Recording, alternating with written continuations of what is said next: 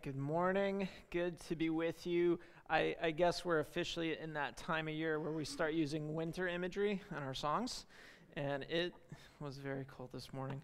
Um, if, uh, if, if, you're visiting, really glad that you're here. We are uh, we preach through books of the Bible here as a church, and right now we're in a series in Exodus, the story of uh, of Moses and leading the Hebrew slaves out of Egypt into the promised land, where we are picking up Moses and Aaron. They've just gone for the first time now to Pharaoh and asked him to let their people go, which. Um, there's a very catchy song if you guys know it like i think this must have been like a song in churches a long time ago like let my people go like you guys know that one uh, i don't know it from that because i'm only 30 and uh, I know it from the Fresh Prince of Bel Air. There was like an episode where they sang it, and it really stuck out to me.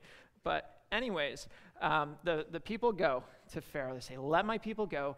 Pharaoh says no. And then he makes the lives of the Hebrew slaves in Israel, or in Egypt, much, much worse. He, he punishes them, uh, attempting to crush their spirits so that they wouldn't even think about leaving or rebellion or anything like that. And it works. The, the, the Hebrews are crushed Moses is confused. And initially, like, there, there's this pretty hopeful moment when Moses and Aaron come to them and say, Listen, God sent us here. He's heard your cries. He knows your suffering. He's going to lead you to freedom. Big, kind of hopeful moment. And then suddenly they're suffering a terrible disappointment. Uh, it, it, feels like a mild word to use, disappointment, but that's essentially what it is. The vision that they had for the future and what's going to happen and what they're going to experience, um, it doesn't come true. And it feels like it probably never will. I mean, Pharaoh and the Egyptians, they're this overwhelming thing in their lives that they don't have any ability to sort of fight against. And so, uh, you know, no two people are exactly the same, but every person knows what disappointment feels like. You know, especially my mom. Uh, I'm just kidding. I was a little dark, right? No, my mom loves me, and uh, and I think she's proud. Uh, no, but everyone knows what disappointment feels like, and how we handle the disappointment that we encounter reveals a lot about us. Uh, how you handle disappointment, big things, small things, whatever it is, uh, pretty revealing about who you are, right? Reveals, revealing about your personality. If, uh, if you're like more of an uptight person or if you're more uh, a little bit detached, um, maybe uh, you're someone who's like more given to anger or you're more given to grief and just shutting down. Like you can kind of figure things out about yourself, which are good things to know. They're, they're good to know because they give you, th- you know, here's what I could be working on for myself, or here are certain strategies that are going to be helpful for me, or strategies that are going to be unhelpful for me and just the way that I'm wired. Uh, they're good to know, but the really essential thing that disappointment can teach you about yourself is more fundamental than that. Disappointment can show you where your hope really is and what your life is really about. Let me say that one more time. Disappointment can show you um, where your hope really is and what your life is really about. Those are good things to know about yourself. Because anyone can say the words like, this is what my life is about, right? And Christians do this, or people in church do this, where anyone who goes to church and kind of knows the right things to say, they can say, uh, my hope is in Jesus, and my life is about Him. It's about His glory and His mission and building His kingdom and making disciples and all those things. You can say the right words, but it might not actually be the reality uh, of what's what's really true. Um, it, it's easier to say those words when things are going well for you than when things are not. All right, and that's what disappointment does. Disappointment, it's like shaking a Snapple. Uh, I don't know when the last time you guys have had a Snapple is. I haven't had one. I was just realizing this as I wrote the sermon in a super long time. But uh, I don't, are they still making Snapples? Probably, right? They taste good and they educate you. So those are two good things. Um, one thing I have against Snapple is if you ever have the misfortune to like turn it upside down, there's that like gross sludge like at the bottom, you know what I'm talking about? And when you shake it, and maybe you're supposed to shake it, and it like makes it come up in the whole thing, and and you're supposed to drink it, which seems even grosser to me. Um, but maybe that's where the flavor comes from. Anyways, disappointment is kind of like it shakes you up like that. All the things that have settled down deep beneath the surface, it makes them rise up. Uh, another illustration I really like, I think it'll be helpful on this topic, is if I have a cup and you bump into me, like whatever spills out of the cup, like you're responsible for bumping into me. I'm responsible for whatever comes out of the cup. Does that make sense? Like if water comes out of the cup, it's because I'm the one who put water inside of it. If coffee comes out of the cup, it's because I'm the one who put coffee inside of it. It's not going to be Snapple. Um, wh- whatever comes out is the stuff that I already put in there, and you're not, like, you didn't put anything in my cup.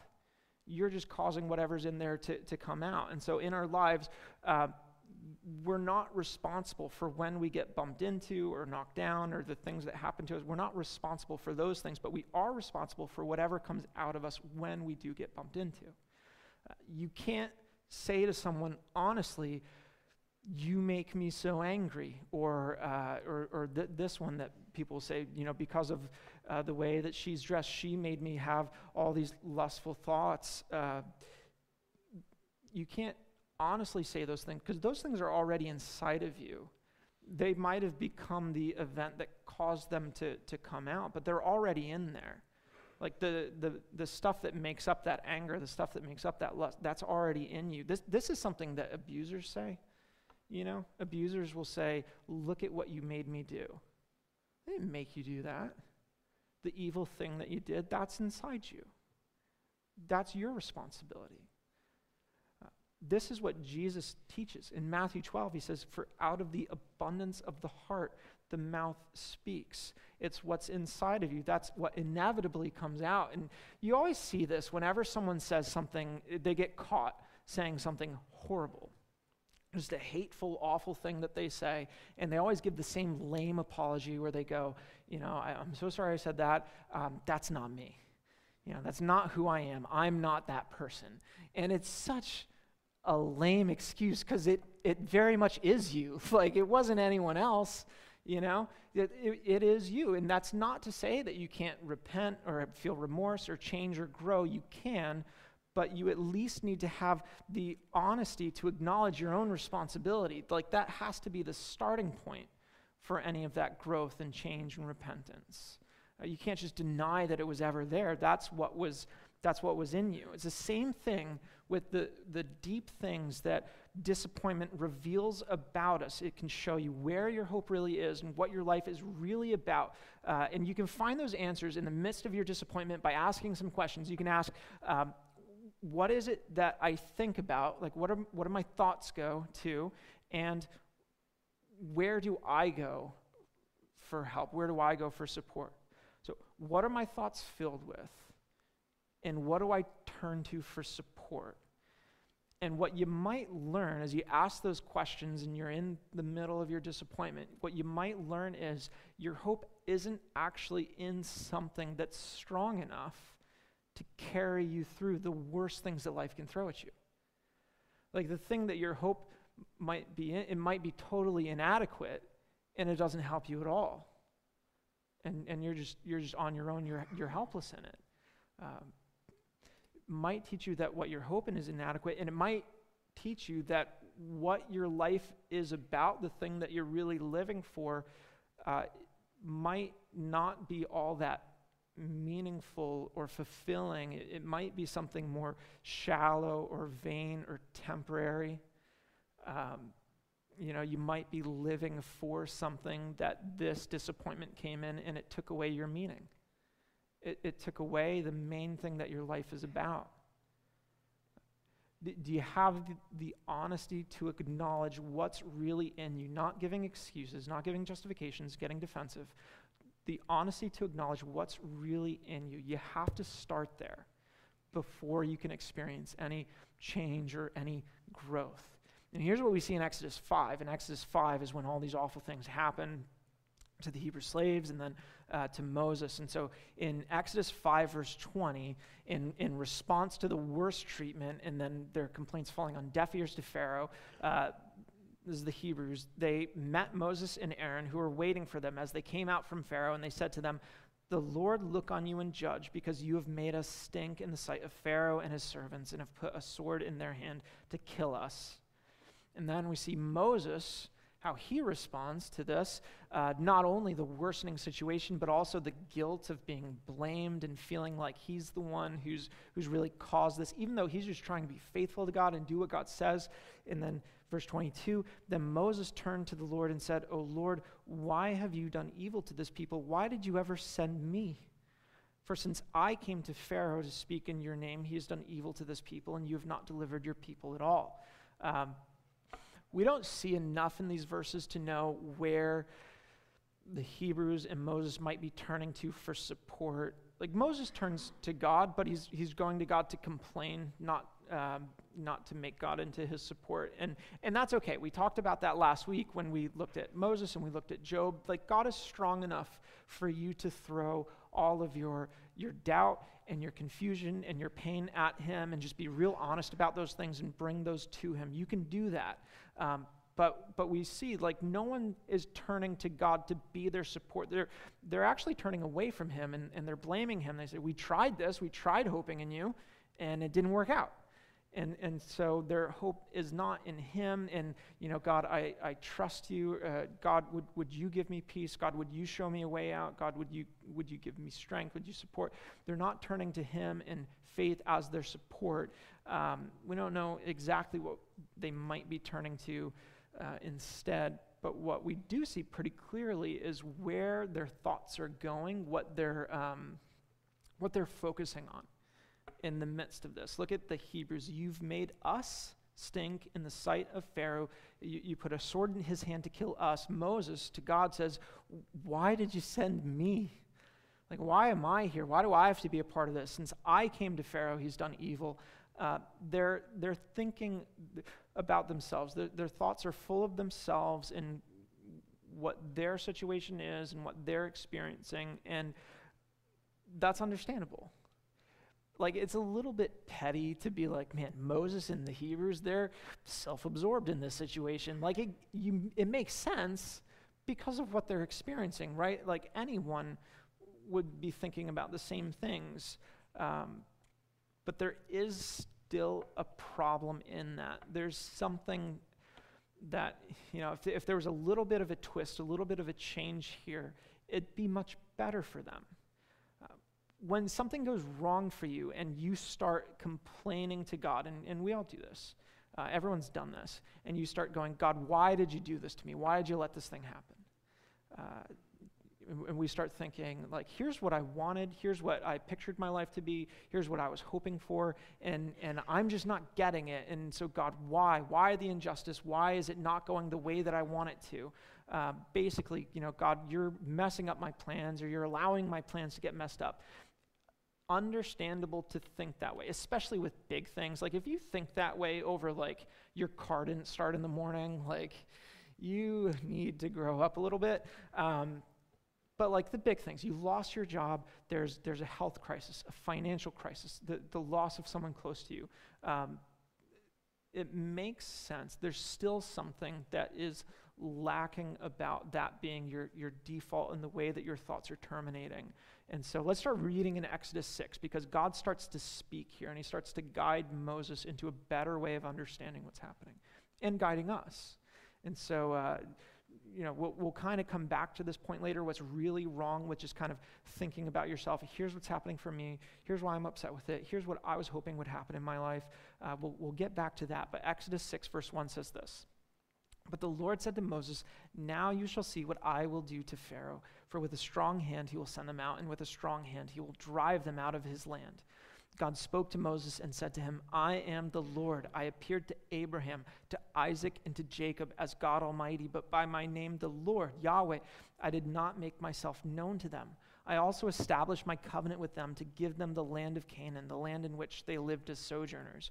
Moreover, I've heard the groaning of the people of Israel, whom the Egyptians hold as slaves, and I've remembered my covenant.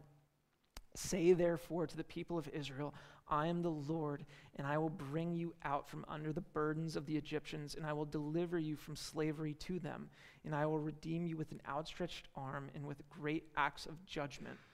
I will take you to be my people, and I will be your God, and you shall know that I am the Lord your God, who has brought you out from under the burdens of the Egyptians. I will bring you into the land that I swore to give to Abraham, to Isaac, and to Jacob. I will give it to you for a possession. I am the Lord. Moses spoke thus to the people of Israel, but they did not listen to Moses because of their broken spirit and harsh slavery. All right? Notice, notice what God is doing here with Moses. Moses wants to talk to God about, you know, here's what's happening for me in my life and these people, and, and here's what's, what's happening and what we're experiencing, and, and all the things that we hoped for and we were picturing, they're not coming around. But God takes Moses and he makes him take a step back and zoom out, not talking about Moses' plans and, and what Moses is experiencing, but kind of zooming out to God's plan and where he's fitting into the midst of something that's actually much bigger than himself. Right? God's plans for what's happening, it starts much earlier than Moses, and it lasts a lot longer than Moses sticks around. And he's just a, a part of it. And this day, this day where he's experiencing this disappointment, that's a small part of the story of everything that God's doing in Moses, in his life. God goes all the way back to Abraham and Isaac and Jacob. These are the patriarchs of Israel who are these towering figures in, uh, uh, of, of faith and of the history of the people of God. And if you just like flip left in your Bible and you start reading in Genesis and you read about Abraham and Isaac and Jacob, like their lives are full of these moments of, of disappointment, even long stretches, seasons of disappointment where things are not going right and they're struggling and it's not going the way that they want. Uh, Abraham, 100 years old before the son is born to him that God had promised him. He waited a long time. Later, God tells him to, to take that son and sacrifice him, testing his trust that God would be able to raise him from the dead and and he goes and he's he's willing and God stops him. But like that is that's not an easy day for Abraham. Jacob uh, he his life is arguably more of a struggle. His whole life is this struggle between uh, deceiving and being deceived and like all this uh, family drama stuff with his uh, his, his wives, his uncle. He's, uh, he's tricked into marrying uh, someone he didn't want to marry, and then he, he has to like work for free for a really long time to, to, uh, to marry his wife. And, um, and he has all these kids, but his wives are kind of competing against each other and creates all this friction. And then he favors the youngest, and then all his other kids get together and beat him up and sell him into slavery. And it's just all bad things that are happening. Um, and yet, when you kind of zoom out, and, and even when you get to the point, you know, generations later that Moses is here and they look back at Abraham, Isaac, and Jacob, they see how their lives are used as part of God's plan.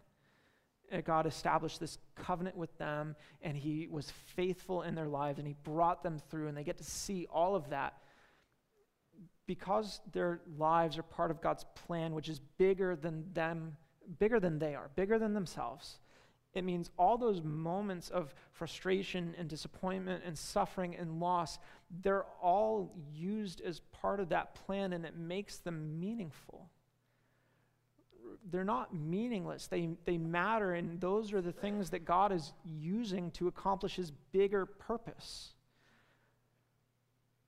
as the same for Moses now. And what, when Moses is what Moses is experiencing is bigger than he is. It's it's the plan to set the people of God free and bring them into the promised land, and it makes all of the difficulties and you know disappointments and and uh, delays and suffering along the way.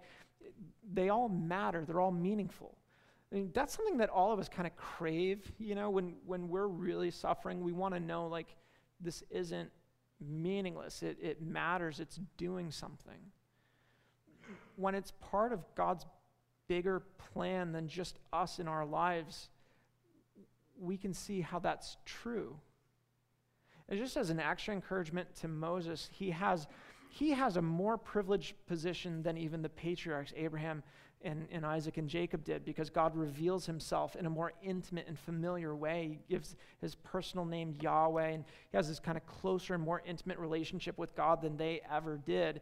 And, uh, and this is how God is guiding Moses to deal with this disappointment and how he's guiding us and how he's redirecting our thoughts. Like, don't just think about yourself. Don't just think about your own plans and what you were hoping for and what you were picturing and what you wanted to do.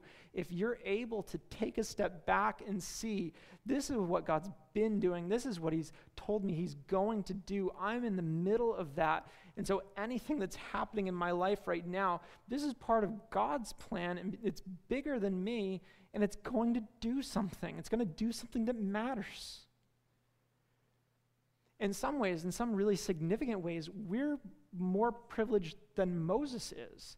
Like, I know it'd be cool to be Moses because he saw the burning bush and he hears God speak and he sees God's supernatural power at work over nature in these kind of massive things that happen in Egypt in the wilderness. And that's all pretty amazing. But we know Jesus. Like Moses never knew Jesus. We know God's plan for redemption, the redemption of the world through his son Jesus. And when we put our faith in Jesus, the Holy Spirit makes his home in us. Like Moses has God in front of him, we have God in us. Moses, he hears God speak, but he doesn't have the, the Bible. He's actually, he's writing it. He's the primary author of the first five books of the Bible. I doesn't write everything in them, but he's the primary author of the first five books of the Bible. We have the whole Bible. We have all of God's Word. In all of God's Word that, that points to Jesus in this plan that was a mystery forever and, and Moses really couldn't understand. When we, when we go to God with our questions, um, how could you do this to me? How could you let this happen? This is what I wanted. This is what I was hoping for. This is what I was picturing, and now I've lost it. You know how God could respond to us, and, and maybe what He is saying to you. Same thing He does with Moses. This is who I am. I am the God who sent my Son into the world to die for your sins because I love you. I have a plan for the redemption of this world. I am building a kingdom that will last for eternity. I am rescuing people out of darkness, out of brokenness, and out of pain. I am bringing into people's hearts forgiveness and life and healing and hope and joy and peace. He could even speak more, more personalized to you and, and start talking about your own story. And, you know, here's, here's all the stories of, of faith and sacrifice and suffering that have, you know, from your, your parents and your mentors and your friends and all the people around you that have brought you to where you are now today. And you yourself, he could assure you that what you're going through today, that's accounted for in his plan that is continuing to rescue more people and build his kingdom and change lives and change hearts which makes everything that we're experiencing it's not meaningless it's not a waste it matters. I know i said it's like petty to call moses and the hebrews um, like self-absorbed here but i'm just going to use that word for a minute. Uh, self-absorbed. If you are self absorbed in your thoughts and you can't get out of that and you're stuck in that place where your, your disappointment's revealing that you know you're, you're stuck thinking about here's my plans here's what i wanted here's my disappointments here's where, how it's not working out. What that's revealing is your life is really about you. You're living for yourself. And that's not a rare thing right? That's the most common thing. Most people are living for themselves. But if that's you that's not the most meaningful and satisfying and lasting thing that you could be living for. Right? If that's you, if you're living for you and your own plans for your future and your, your vision for what you want your life to be, if that's what you're living for, I mean, you could lose that. That could easily be taken from you and that could change in ways that you're powerless against. In Matthew 16, Jesus says this uh, then Jesus told his disciples, If anyone would come after me, let him deny himself and take up his cross and follow me. For whoever would save his life will lose it, but whoever loses his life for my sake will find it. For what will it profit a man if he gains the whole world and forfeits his soul? Or what shall a man give in return for his soul. So you can give your life to something that lasts forever. You can give your life to something that's eternal, but to be a follower of Jesus means you have to fundamentally change what your life is about and what you're living for.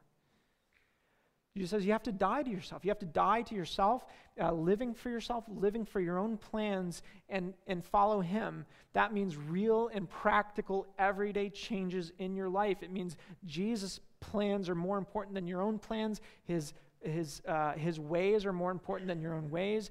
His mission is more important than your own mission. This is why he teaches us to pray in the Lord's Prayer uh, God, your kingdom come, your will be done on earth as it is in heaven.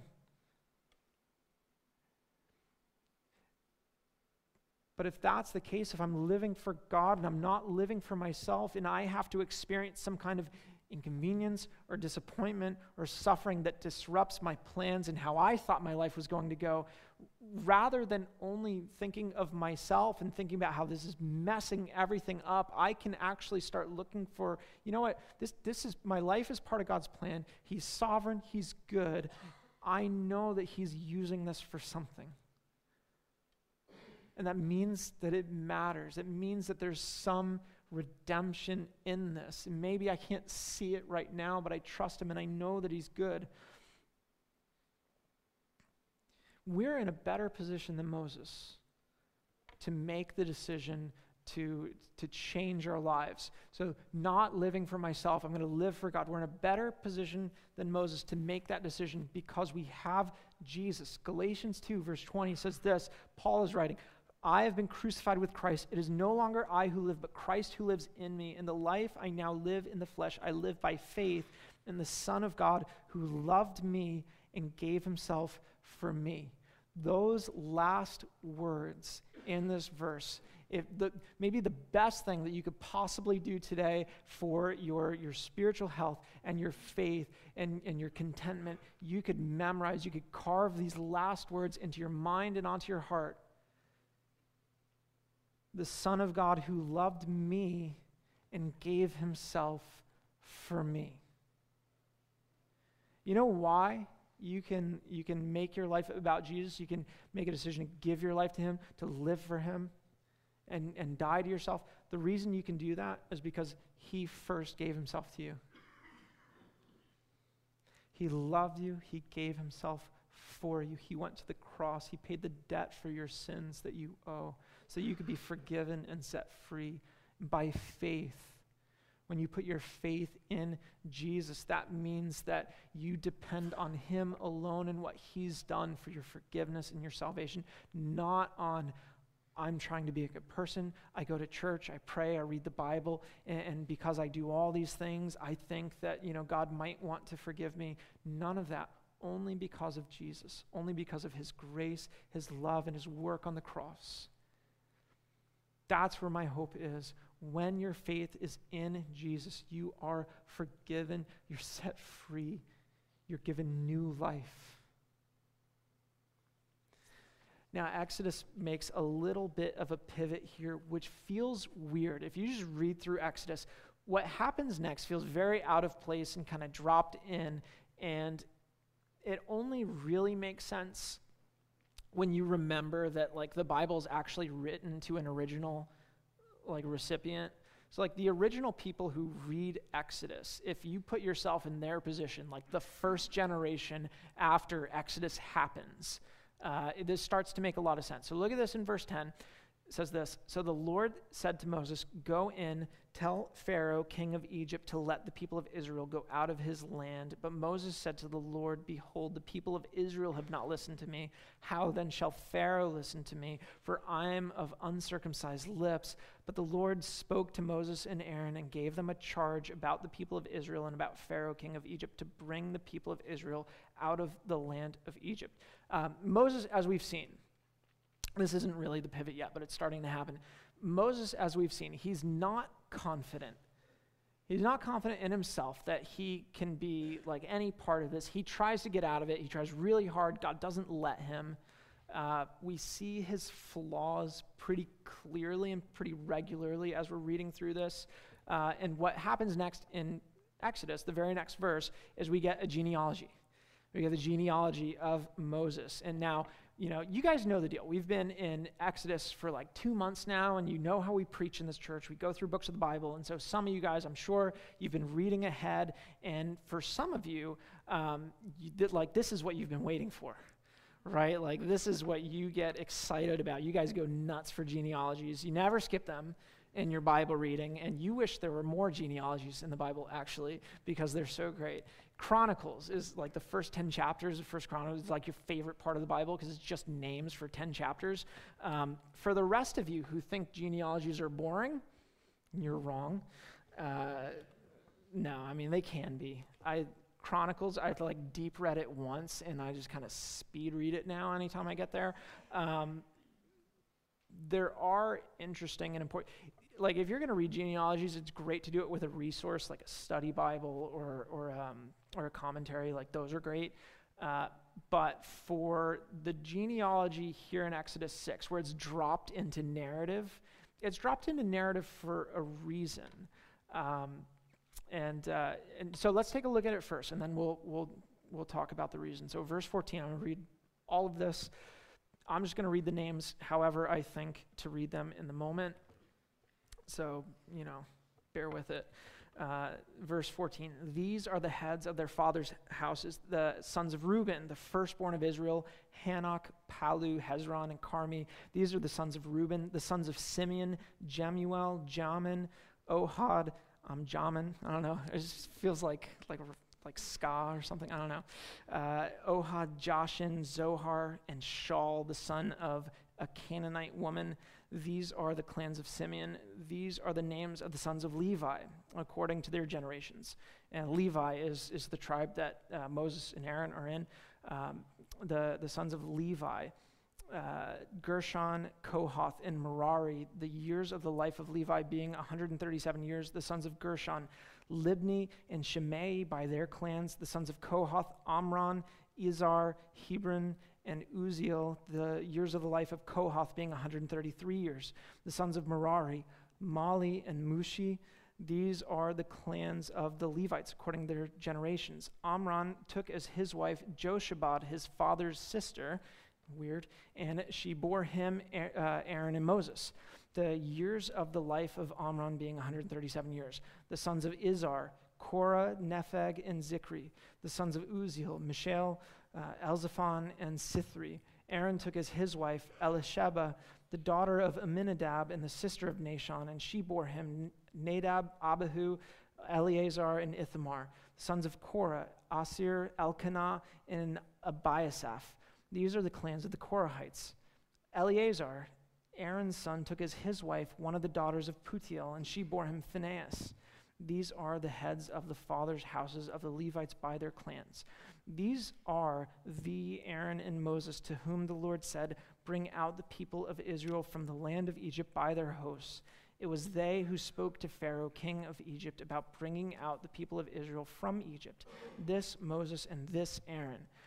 On the day when the Lord spoke to Moses in the land of Egypt, the Lord said to Moses, I am the Lord. Tell Pharaoh, king of Egypt, all that I say to you. But Moses said to the Lord, Behold, I am of uncircumcised lips. How will Pharaoh listen to me?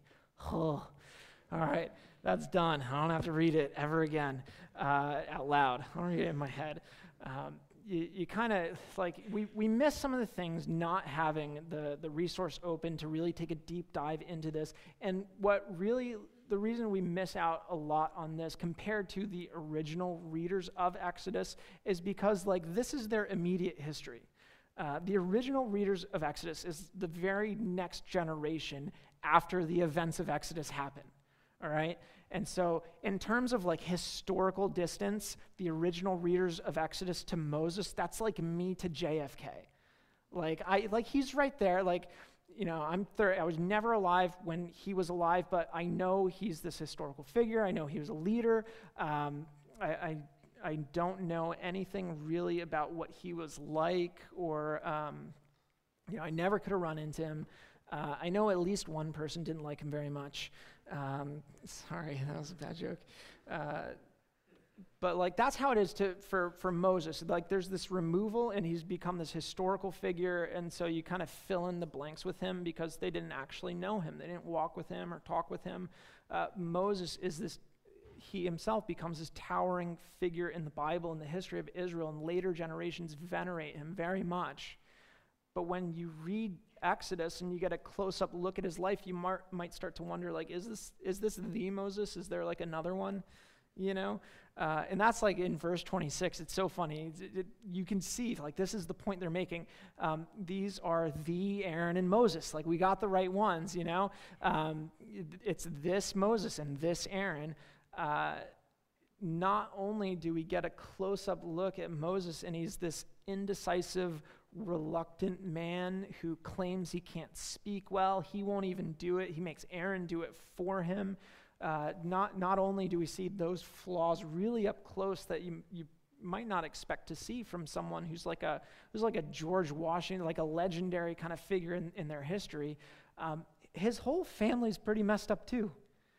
And that's what we see in the genealogy. Like, I, I don't know if you, well, I kind of, I kind of, you know, made a comment about it as we read through. Moses' father is married to his own aunt, which is weird, right? Um, like Moses' mom, he calls her Aunt Mommy, like growing up. I don't know, like it's a, it's a strange relationship.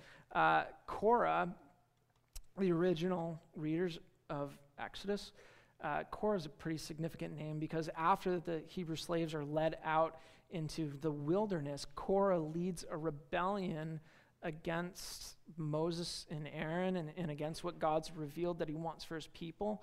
Uh, Korah is Moses' cousin, and God causes the earth to open up and to swallow him and the rest of his rebellion.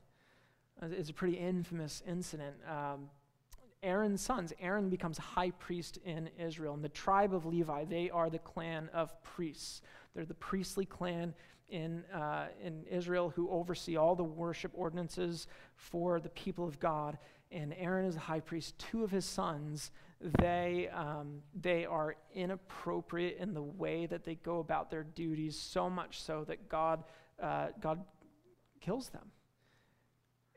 And, uh, and God, Aaron actually has to like plead with God for his remaining sons because they also, uh, you know, are, are, a little flippant in their, their duties as well. And so, uh, one of the things Exodus 6 wants us wants to do is it wants to prevent us from making like this mythical hero figure out of Moses. Because that's what we tend to do when we, we turn someone into a hero. Uh, we, we exaggerate their goodness and we diminish their badness. Uh, they were always doing the right thing. They were always making the right decisions. They were always brave and courageous. They were always righteous and good. We ignore or reject or pretend that anything bad about them wasn't there. Uh, we turn them into things that they're not. The Bible doesn't let us do that, which is actually one of the things that makes it pretty reliable. Like you can trust the honesty of the Bible because Moses is the one who's writing this, and he's the one who's like being very upfront about uh, his own flaws and where he's, he's um, not measuring up. Uh, John Calvin writes about that if you read Institutes of the Christian Religion, which is a massive book, but it's towards the very beginning. Um, but he says, because the Bible is critical of its own figures, its own leading, establishing figures, you can be pretty confident that it's telling the truth about them. Right? Moses, David, Abraham, Paul, Bible's very clear about the flaws in all of these men. It's the truth of Romans 3 that says no one is righteous, not even one. All have fallen short of the glory of God. Some people fall way short, right? And, and we see the moments where that happens in, in these, these uh, you know, establishing figures in the people of God in their lives. We see that happening. The only person the Bible lets us make into a hero is Jesus. Like Jesus is the only one without flaws. He lives a perfect, sinless, righteous life. He perfectly conforms to the will of his Father. And it's, it's because of that that we can put our, our hope in him. He's the hero who will never let us down, the, the hero who's faithful even through death. You'd understand for Moses being the, the author of Exodus, the temptation to like edit some things out, but, but he doesn't do that. There's a change in Moses. There's a change in Moses from Exodus 6 to the time that he's writing Exodus 6, where he's not it's not all about him anymore. He's not living for himself. It's not what his life is really mainly about. It's about something much bigger than him. It's about God and God's plan in the world and the work that he's doing. That's, that's more than just Moses. It's God's uh, power and his plan to change lives and change hearts and to heal and forgive and set people free and, and ultimately to give us the hope of eternal life. Uh, Moses, that change doesn't happen immediately. He walks with God for a long time. And as he spends more time walking with God, he sees more about who God is. He, he sees God is trustworthy, God is good, he's faithful to his promises. He does bring redemption. He brings, he brings beautiful things out of, out of this darkness that I couldn't even imagine right? He uses terrible things. He uses the, the terrible treatment of the slaves in Egypt and, and everything they experience to, uh, to, to lead up to this beautiful moment of redemption and leading the people out into freedom.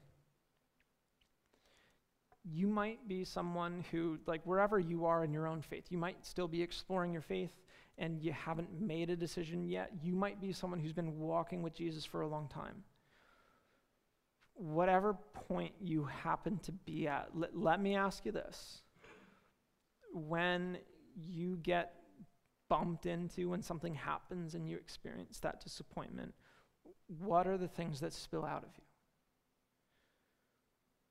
What are the things that are inside you? What does that bump reveal about you? Right, where do your thoughts go? Are your thoughts revealing that you're mainly living for yourself and, and your own plans for what you want your life to be. And that's something that you could lose. It's something that your disappointment could take from you. If that's what you're living for, are you okay with that? Do you want your life to be about something bigger, something eternal? maybe what gets revealed about you when, when you do get bumped is, is that your life really is about Jesus. You go, I don't know why this is happening. I don't know what it means, but I trust that God is using this. I trust that He has a plan for redemption. He has a plan to make all things new. He's bringing more people into His kingdom. I trust Him. I want to be part of that. This can be part of that. Where, what do you turn to for support? What do you turn to when you are suffering severe disappointment? What do you go to to help get you through it? Do you, do you turn to a distraction, something that just takes your mind off it uh, and, and numb yourself to it? Or, or do, you, do you turn to God? Do you turn to Jesus in faith? Say, Jesus, would you give me strength for this? Would you give me hope? Would you give me peace? Would you show me the way? Do you make him to be your support? Is your support something that is strong enough to handle the worst things that life can throw at you? Because it will. If it hasn't yet, it will. Is your support strong enough? If you haven't yet, you can make the decision. You can turn to Jesus. You can make him your support. He is the hero of the story. He's the one who won't fail, who won't let you go, and who can carry you through everything. Let me pray for us.